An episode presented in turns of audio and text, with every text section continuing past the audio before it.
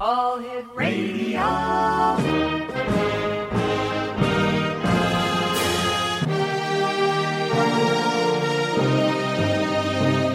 Welcome to the X Zone, a place where fact is fiction and fiction is reality. Now, here's your host, Rob McConnell.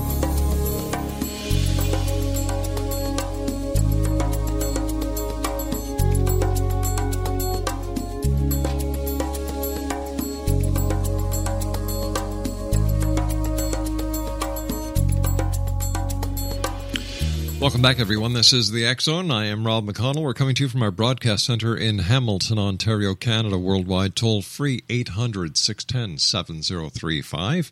Email xzone at xzoneradiotv.com.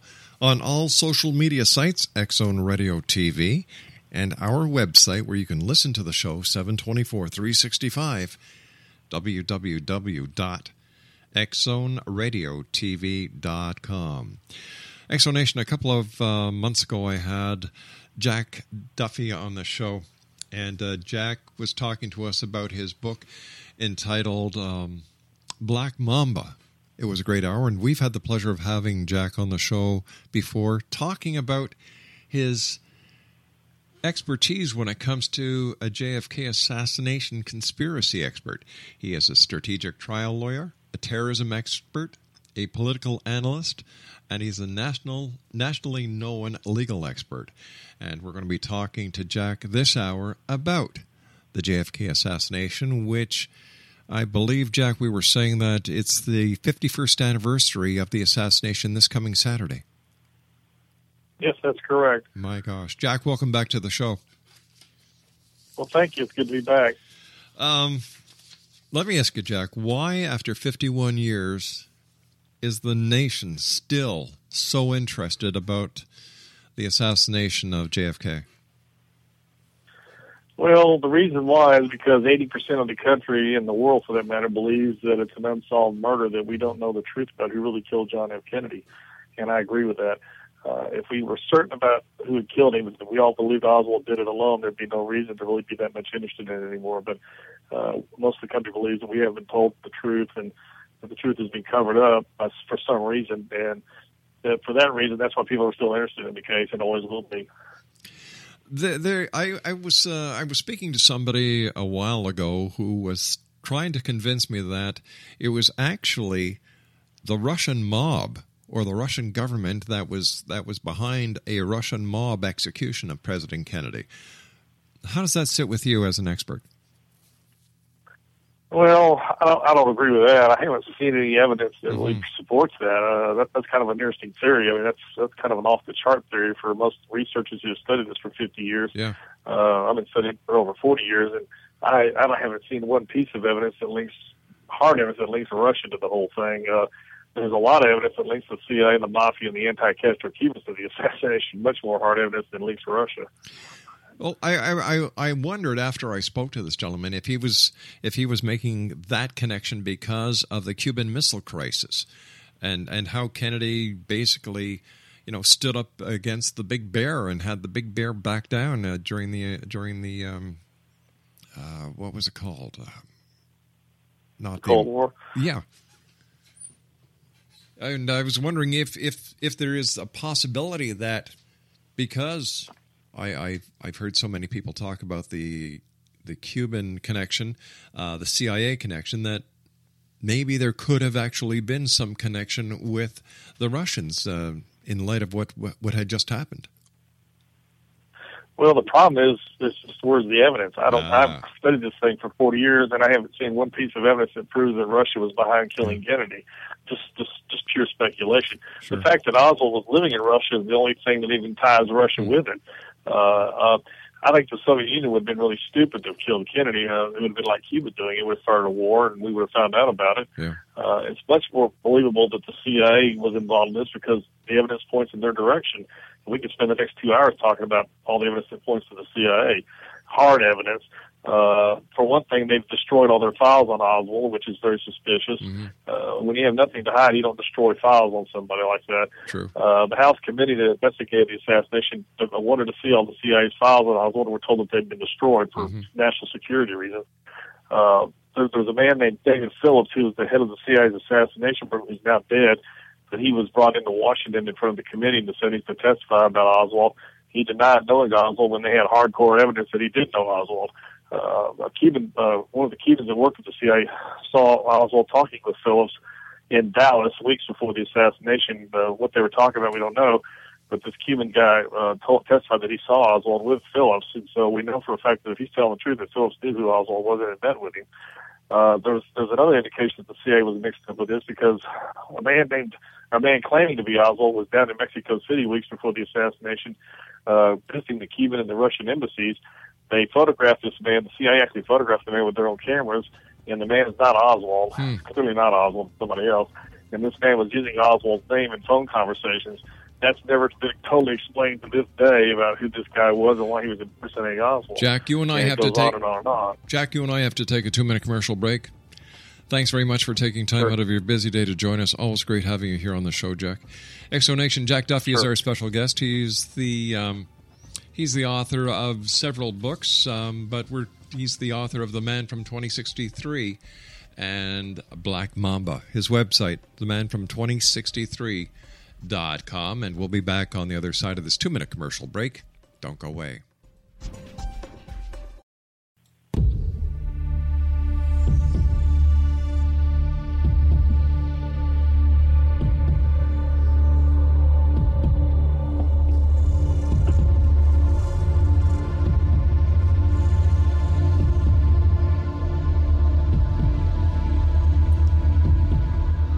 X Zone Nation, Jack Duffy is our special guest. www.themanfrom2063.com is his website.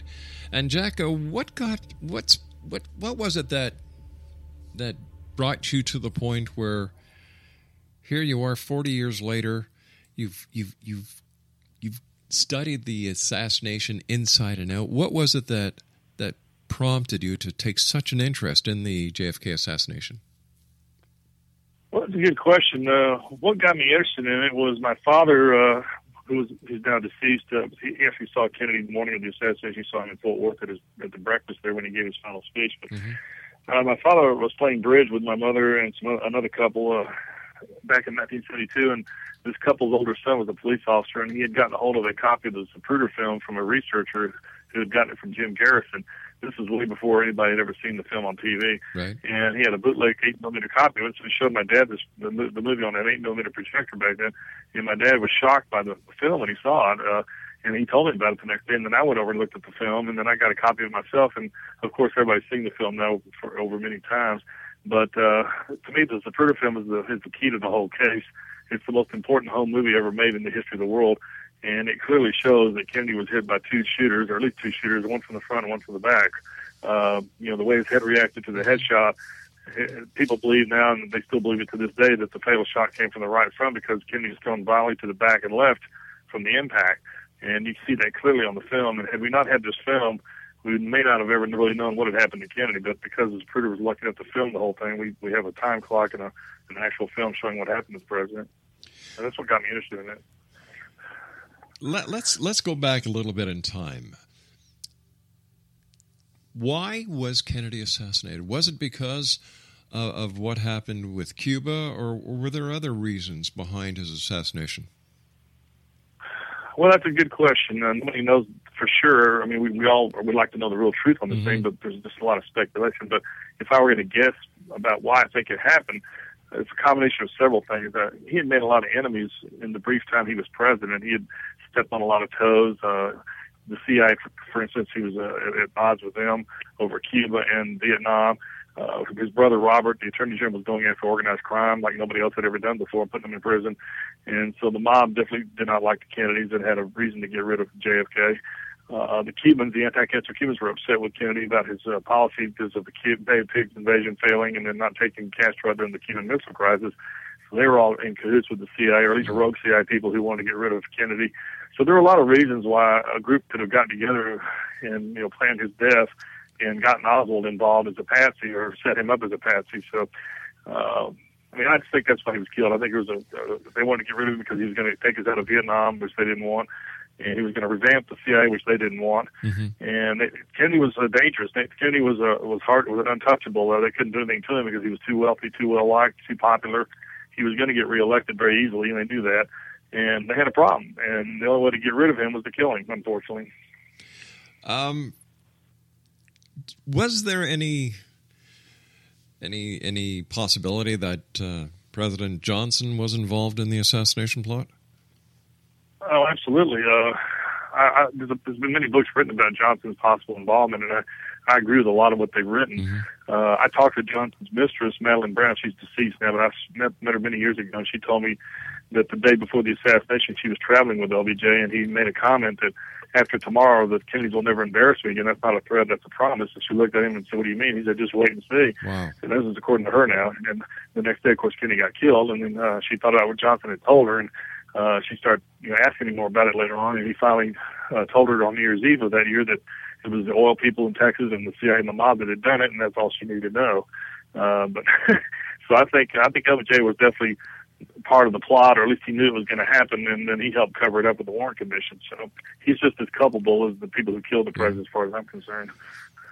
Why, it seems that the Warren Commission was basically a way to pacify the American public, but the American public, I don't believe, really bought what the Warren Commission was trying to tell them. Right. At the very first, everybody thought, oh, this has been a thorough investigation. When it came out in 1964, September 64, the whole country was embracing the Warren Report. Oh, yeah, this is the final word. It was just Lee Harvey Oswald. There's no conspiracy. I mean, gosh, Earl Warren and these other six men would never lie to us. People just accepted it hook, line, and sinker until a few researchers started looking at the Warren Report and looking at their evidence and started digging holes all of a sudden. And the dam started breaking in the mid-'60s. And more information started coming out that it wasn't a thorough investigation, it was probably a whitewash. And then people started believing it when they saw the Zapruder film in 1975, because my good friend Robert Groden was able to get it broadcast on Geraldo Rivera's show in March of 75, and the entire country got to see what really happened to the president on the film for the first time. That film had been suppressed, by the way, until 1969 for good reason. Life magazine did not want anybody to see that film because they knew what it showed, and they knew what would happen if they showed that film to the American people way back in 64 and 65, that we would know that we had been hoodwinked and that there was a conspiracy.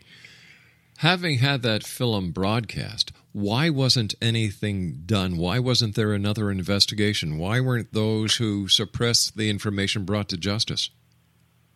Well, there was a new investigation. The House Committee was formed as a result of Groden putting the film on national TV. That's what caused the House Committee to come into existence. Mm-hmm. Groden is the one that got it accomplished. It wouldn't have happened otherwise. They were forced to do it because the film came out, and they couldn't deny it anymore. So the House Committee was formed in the mid-'70s. They spent about 2 or 3 years of taxpayers' money trying to solve the assassination, trying to get to the bottom of it. I know because Groden was a good friend of mine. He was on the committee, on the photographic panel. And the problem with the House Committee is that they ran out of money. The CIA stonewalled their entire investigation, which is another reason why the CIA had something to lose in this, because they were involved in it. They stonewalled everything that the committee tried to find out about regarding the CIA. I know because I talked to people who were on the committee, and they were very frustrated because the CIA would not cooperate at all with them. If you have nothing to hide, you cooperate. Exactly. If you have something to hide is when you don't cooperate. The CIA had to have been involved in killing the president. I mean, their fingerprints are all over the whole assassination. It's just a real tragedy that the secret has been locked up and will be locked up apparently for who knows how many more decades. But to answer your question, there was another investigation, and they finally came out and said, after acoustics evidence proved to a 99% probability that there were at least 4 shots fired, which meant there had to be more than one gunman. And when they proved that, they had to say there was another shooter. But then they were crazy enough to say, well, there was a shooter on the grassy knoll, because they couldn't deny it anymore. But they said, well, he missed the car. It was just Oswald firing from the rear that hit the president. Well, that's ridiculous. The shooter that fired from the front did not miss the car. He's the one that killed Kennedy. In your opinion, was Oswald a patsy? No, absolutely. There's so much evidence now that's come out that points to him, the impossibility of him being the assassin on the sixth floor. Number one, He was seen on the second floor by a lady named Carolyn Arnold, who worked in the depository. She saw Oswald eating lunch at 12:15, which was 15 minutes before the shooting took place. Plus, Oswald named two employees later on after he was arrested, two other employees that were down there with him. He would not have known who those people were had he not been down there. Right.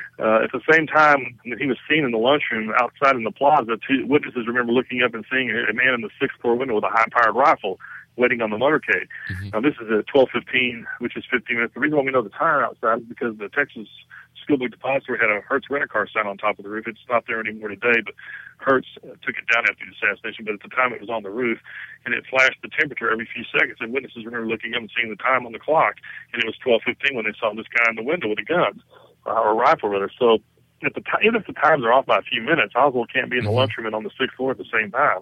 That's one alibi. The second reason is, had Oswald killed the president, he would have had to come down 4 flights of stairs because the elevators didn't work that day. There was only one to get up and down, that was through the stairs. Two women who were on the staircase that we've tracked down over the years have come forward and said that they were coming down right as the shots finished, and Oswald did not pass them on the stairwell.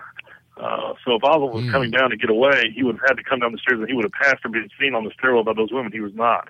He was seen in the lunchroom 90 seconds after the last shot went off with a Coke in his hand. He was not out of breath or nervous like he'd just killed the president, which is impossible. If he'd just killed the president, he would have been out of breath and nervous. Third of all, a lady named Geraldine Reed, who came forward in the late 60s, and was Robert Groden, my good friend I talked about a while ago, he interviewed Geraldine Reed before she passed away, and she told him that what she was going to tell him was to remain secret until she died because she was scared for her life. She testified for the Warren Commission. They didn't want to hear what she had to say because what she had to say proved Oswald didn't kill the president. What she told Groden and the Warren Commission is that at the time the shots were being fired, Oswald was standing in her office getting change for a Coke. She said he was standing there when the shots were being fired because we heard the bang bang of the shots going off. So Oswald was standing with me. He couldn't have killed the president. He was with me getting change for a Coke. That's unbelievable. So she's telling the truth. Oswald could not have killed the president. So why was Oswald then targeted as the assassin? Because the people who killed the president had already selected him to be the fall guy. I mean, they had to have somebody take the blame for this. They couldn't just have nobody get caught. Somebody's going to have to get caught when the president gets killed. They're going to keep looking until they find somebody. Right. So Oswald was already selected ahead of time by the plotters to be their fall guy. I believe that. I'm convinced of that beyond all doubt. He was picked because of his background. He'd been in Russia. Mm-hmm. We have now evidence that the CIA sent him over to Russia, which came out recently. People that work for the CIA have come forward now and said that they know Oswald was on the payroll of the CIA, that the CIA recruited him and sent him to Russia to spy on the Soviet Union. So if that's true, then he was already on the CIA's payroll. He was already a CIA agent. John J. McCone, the head of the CIA, wrote a memo to the Warren Commission in March of '64 that was released years ago, where it was top secret. He told the Warren Commission that Oswald had been specifically handpicked by the CIA to go into Russia and spy on them. He was one of their agents. And that was top secret. They couldn't tell the American people that back in the 60s. So Oswald was a CIA agent, apparently, and was sent over there. So he's already on the payroll. It's not hard to see what the CIA could say. Let's use this guy to be our fall guy, and we'll kill him, and he'll never go to trial, and he'll never get his side of the story here, and that's what happened. How long had Oswald worked at the Texas Book Depository prior to the assassination?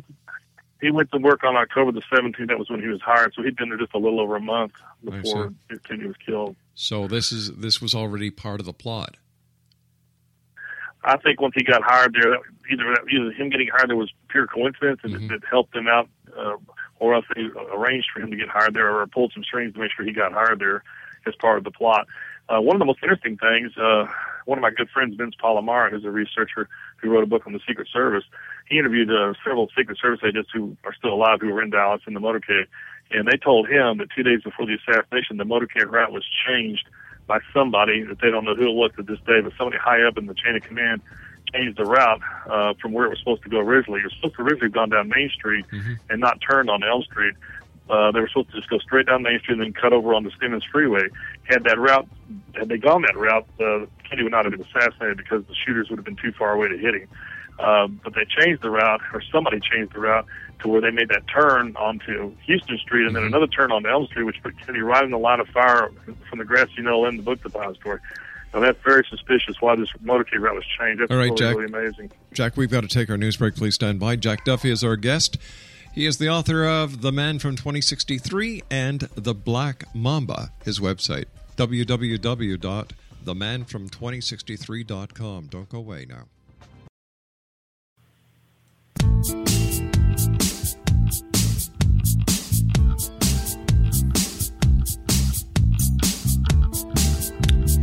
Welcome back, everyone. This is the X Zone. I am Rob McConnell. We're coming to you from our broadcast center in Hamilton, Ontario, Canada, and around the world on the X Zone Broadcast Network, Good News Radio Network, Rogers International, and iHeartRadio.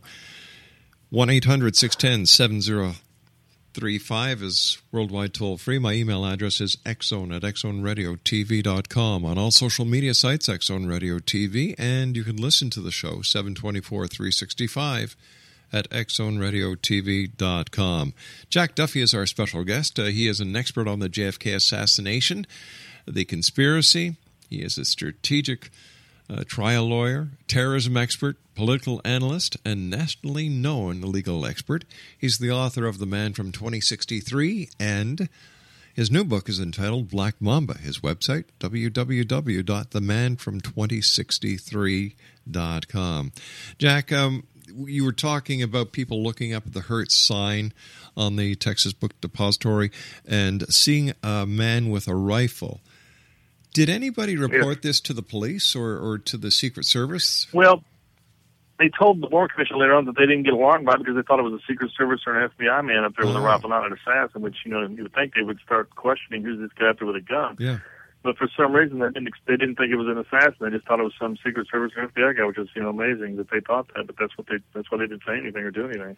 When it comes to evidence, Jack, as a trial lawyer, you have more experience in this than a lot of people who research the JFK assassination. When it comes to the medical evidence, how strong is it? Oh, it's powerful.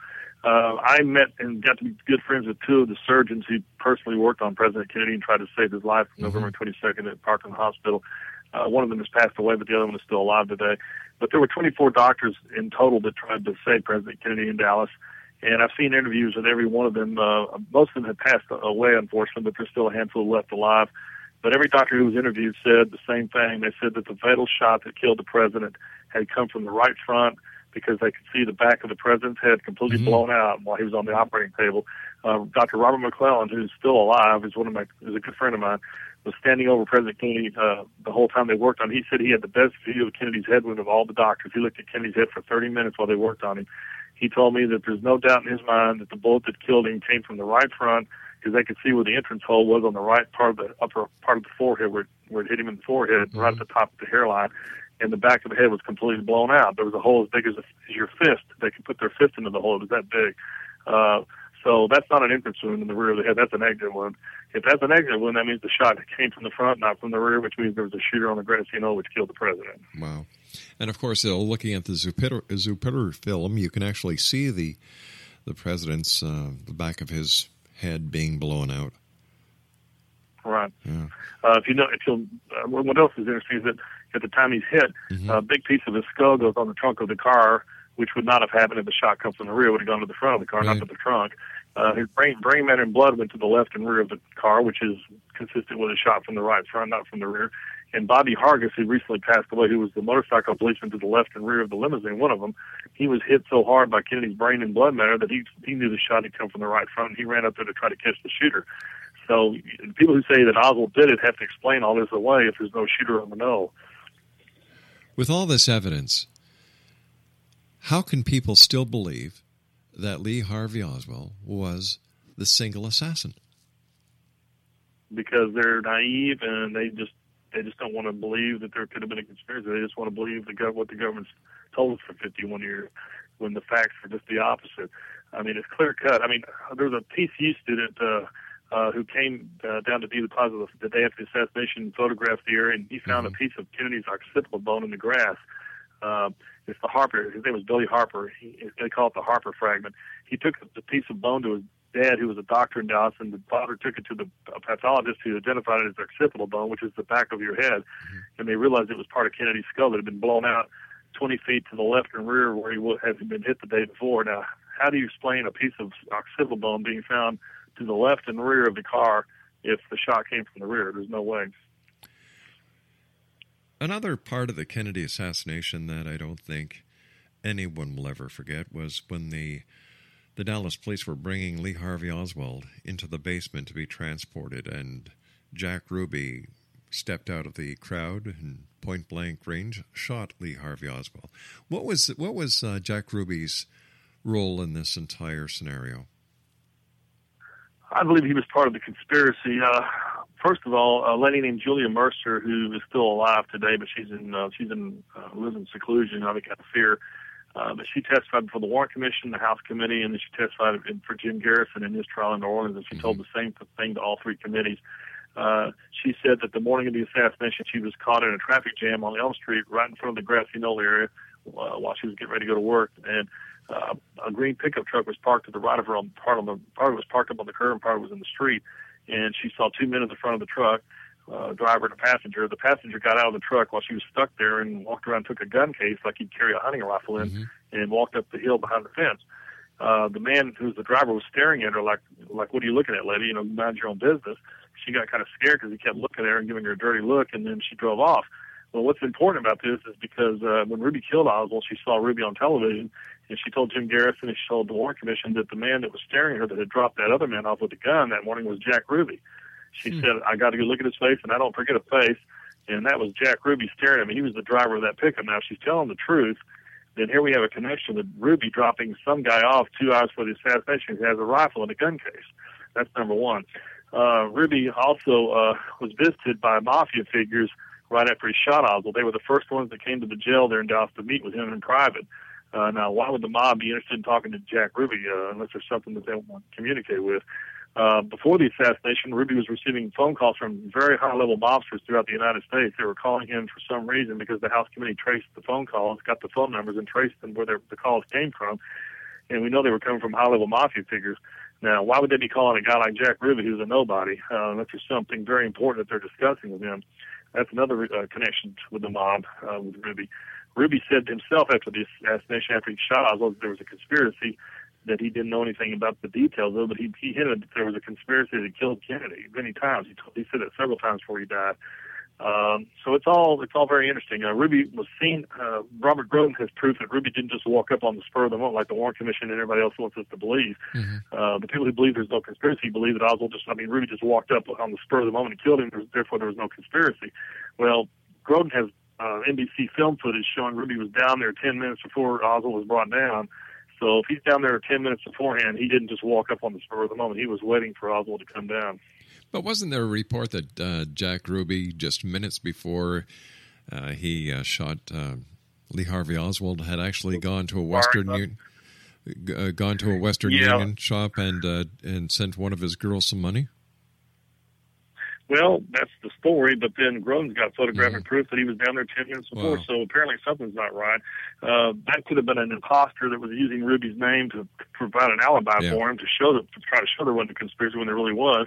Robert Groden told me that they'd never have proven for sure if the timestamp was correct on there, if the timing was even correct, or if it was even Ruby that actually was the man that posted the money. All I can say for sure is that he's got photographic proof that he's down there 10 minutes before Oswald's run out. So I don't know where this other story came from, but Ruby can't be in 2 places at once. So it's all very interesting. But all right, so if we have a CIA connection, if we have a Cuban connection, if we have a mob connection, we have. Let me see, Jack Ruby. We have Lee Harvey Oswald. We have at least how many shooters would you say? There had to be at least 3, minimum 3, 2 in the rear and 1 in the front, one on the grassy knoll. The reason why is definitely there was a shooter from the 6th floor window with Oswald's rifle. I just don't think it was Oswald. I think that they got Oswald's rifle into the building without his knowledge, and they had a shooter use his rifle to make sure that he was linked to the assassination, that they had his rifle up there. Another shooter was somewhere behind the limousine in another building or maybe on another window in the 6th floor. I'm not sure where the other shooter was, but he was somewhere behind the car, too. The reason why there had to be 2 shooters in the rear is because of the bullet that hit Connally. Governor Connally was wounded along with President Kennedy. He survived. And Connally said many times before he died, when he testified before the Warren Commission, that the bullet that hit him did not hit Kennedy also, that he was hit by a separate shot from Kennedy. He said that over and over and over. He never changed his opinion about that. And Connally was a hunter. He was experienced with gunfire and with gunshots and rifles because he hunted a lot. And he said, I can tell you right now that the bullet that hit Kennedy was not the one that hit me. Yeah. So if he's correct, then both men were hit by 2 separate bullets within a second of one another, which means one guy couldn't have fired both shots with the kind of rifle Oswald had, so there had to be another shooter that hit Connally. Was there a bullet ever retrieved from the car? Yes. Well, the magic bullet was found on a stretcher at Parkland Hospital, the one the stretcher that Connally was supposed to have been on. It's very interesting how that bullet came about. It just happened to show up unexpectedly, like it was planted there by somebody. The bullet itself is almost pristine. There's very little damage to the front of the bullet. And what's interesting about this is that the bullet that went through Connally smashed part of his rib and his right chest, and it also went through his wrist bone, which is the densest bone in your body. Right, yeah. And they've taken military ammunition like Oswald was supposed to be using, exactly the same kind of ammunition, same kind of rifle, and they fired test bullets into cadavers' wrists to see what the bullets would look like when they went through a human wrist. Every bullet that they fired in the test came out flattened out, mushroomed out, just like you would expect a bullet to look when it hits a dense bone. But somehow this magic bullet that they found on the stretcher that went through Conley's wrist comes out without being deformed or flattened out at all. It's impossible. Well, wouldn't they have been able to do a forensic examination on the barrel twists on the bullet itself? To see whether or not... Yeah, well, they matched the bullet. Now, they matched the bullet back to Oswald's rifle, but that could have been intentionally done. I mean, they could have set that up in advance, but they could have fired a bullet out of his gun into a cotton wadding and just taken the bullet out and said, okay, we're going to plant this now when we shoot the president. So matching the bullet to Oswald's rifle doesn't prove anything. It just proves it came out of his rifle. It doesn't mean he shot the rifle or that he's the one that fired it. It also doesn't mean they went through Connolly's body either. Connally laughed at it when he saw the bullet. Said, "I don't see how in the world a bullet like this could go through my body and look like this." The surgeons that did the work on Connolly's chest, Robert Shaw, who was a military surgeon, he'd repaired people's bodies in World War II. He was an army surgeon. He repaired people who'd been shot with high-powered military ammunition, and he said, "I know what military ammunition looks like when it hits bone. It gets flattened out." And he said, "The bullet did this damage to Connally could not have been this bullet that they found on the stretcher. In my opinion, it's totally impossible." This is the doctor that did the surgery on Connally saying this. He also said that the angle of the bullet that went through Connally is not the same angle as the one that hit Kennedy. That's another reason why that single bullet theory is baloney. The doctors even disproved that. They measured the angle through Connally, and it doesn't even come close to be. It's a much steeper angle that goes through Connally than what hit Kennedy. So the whole thing just doesn't add up. The trajectory doesn't line up properly on the single bullet theory. The bullet that hit Kennedy went into his back a few inches from his neck, not in his neck, because they had the coat and the shirt, and we know where the bullet hole is because it's in his clothing.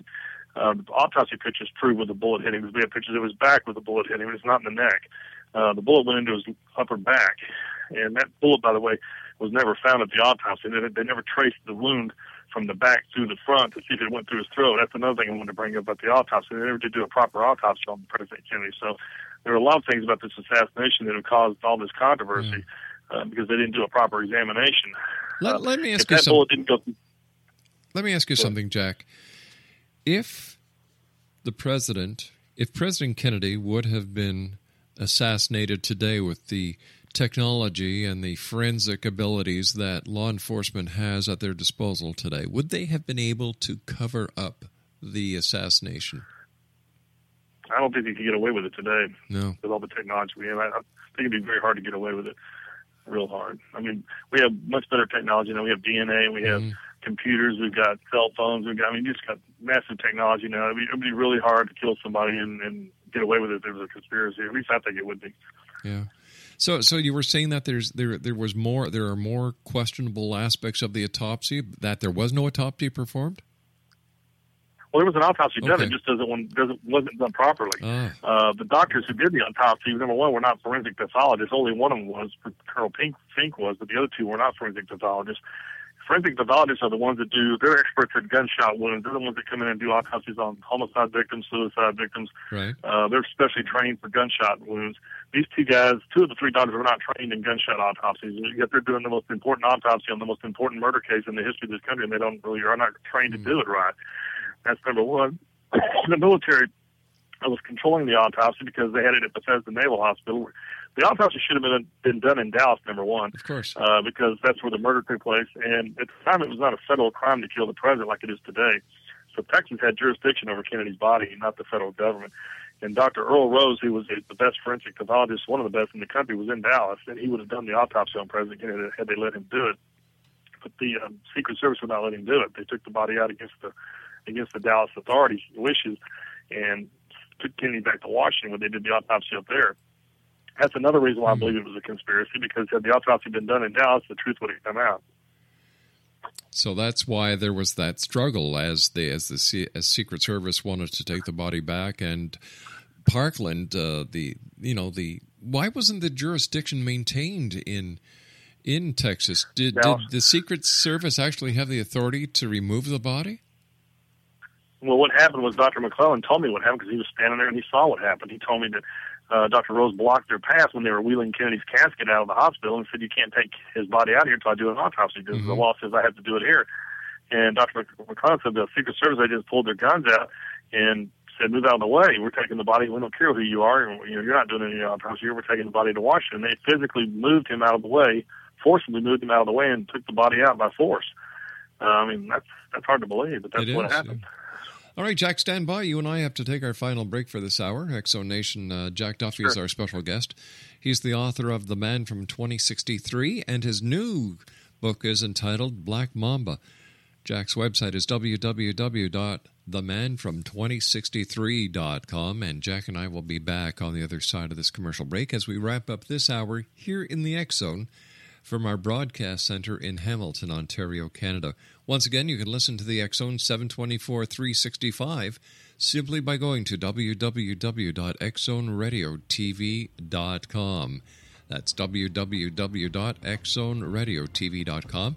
And don't forget to visit the all-new e-bookcase at www.wikipublishinghouse.com. That's www.wikipublishinghouse.com. We'll be back on the other side of this break. Don't go away.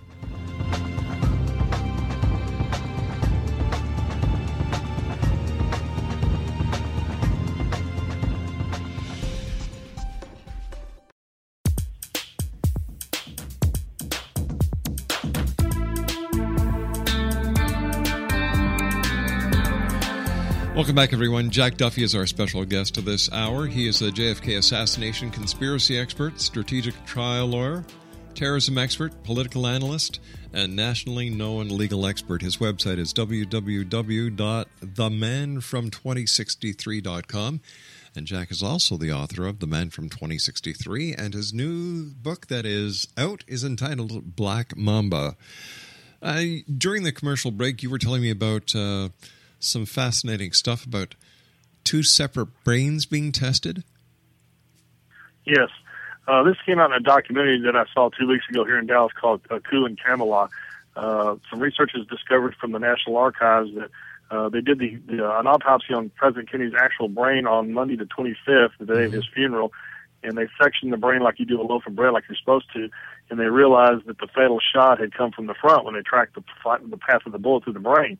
Well, they had a problem because they knew that the shots had all come from the rear, supposedly, from Oswald, and now they have proof here that the bullet that killed him came from the front. So they came in with another brain, and they have documentation to prove this. This isn't something I'm making up. They brought in another brain that had been shot from the rear, apparently to set up, to simulate what had happened if Oswald had killed him, and they sectioned that brain, and that's the brain that they used to prove that the shots came from the rear when they knew good and well that the actual brain showed just the opposite. That's just amazing. It really is. What about the strange deaths that have happened within the JFK assassination conspiracy cover-up scenario? There were a lot of strange deaths of very interesting people. There were very important people. One of the more important ones was a man named William Pitzer, who was the naval photographer at Bethesda where they did the autopsy. He took all the photographs and x-rays of President Kennedy's body that were taken during the autopsy. Mm-hmm. And Pitzer knew what had happened to the president, because he photographed everything. He photographed his head, his brain, everything, and he told his family the night of the autopsy that the American people were being lied to, that more than one person had killed the president, because he had the proof right there in the autopsy room, but he couldn't say anything because he'd get court-martialed. But he knew what had happened. What's interesting about him is that he told his family, and then he was visited by the CIA a couple weeks after the assassination and warned not to talk about what he'd seen and photographed, or his career would be over with. So he couldn't say anything about it. Right before he was going to retire and get out of the military, he was found dead in his lab where he worked with a pistol next to him, and they said it was a suicide. And what's interesting about this is that his family said to researchers that there's no way he killed himself, that they believe he was murdered, and they staged it to look like a suicide. because they knew good and well that he was going to blow the whistle on the Kennedy assassination had he been allowed to live and get out of the military. He had also taken a 16-millimeter film in the autopsy, which was in his lab, and that film was no longer in the lab when they found his body. Somebody had taken it, and we have never seen that film since. Wow. So he's one of the more important deaths. There were three mobsters, one Sam Giancana, Johnny Roselli, and Chuck Nicoletti, who were all murdered within a few months of each other. In the mid-'70s, they were all going to be brought to Washington to testify before the House Committee. They were all being subpoenaed by Washington, by the committee, and all three of them were murdered by the mob before they could be brought to Washington. Giancana was killed in his home in Chicago. Roselli was killed in Miami and chopped up in pieces and dumped in the Bay. And Nicoletti was killed in Chicago in a parking lot. So all three of these guys were murdered right before their testimony was going to be used or before they could testify. Some people say, well, it's just coincidence. Well, you know, I don't believe in coincidence like that much of a coincidence. Exactly. So those are three very convenient deaths. Dorothy Kilgallen, who was a well-known news reporter, she got the only private interview with Jack Ruby. She was the only journalist that ever got a private interview with Jack Ruby before he died. And to this day, we don't know what Ruby told her.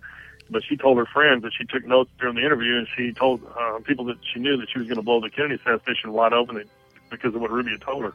Well, she ended up dead from a drug overdose in her Manhattan apartment before she could publish anything, and her notes were taken out of her apartment, or they were never seen. They were stolen or destroyed. The notes she took of Ruby's interview were missing. Hey, Jack. Found her. Jack, I hate to do this, old friend, but you and I have run out of time for tonight. We'll have to have you back on in the near future to finish this great topic. Thanks for coming with us, coming on the show tonight, Jack. Always a pleasure talking to you. Sure, I love it. Take care, my friend. Thank you. Bye-bye. www.themanfrom2063.com. I'll be back on the other side of this commercial break with the news. Don't go away.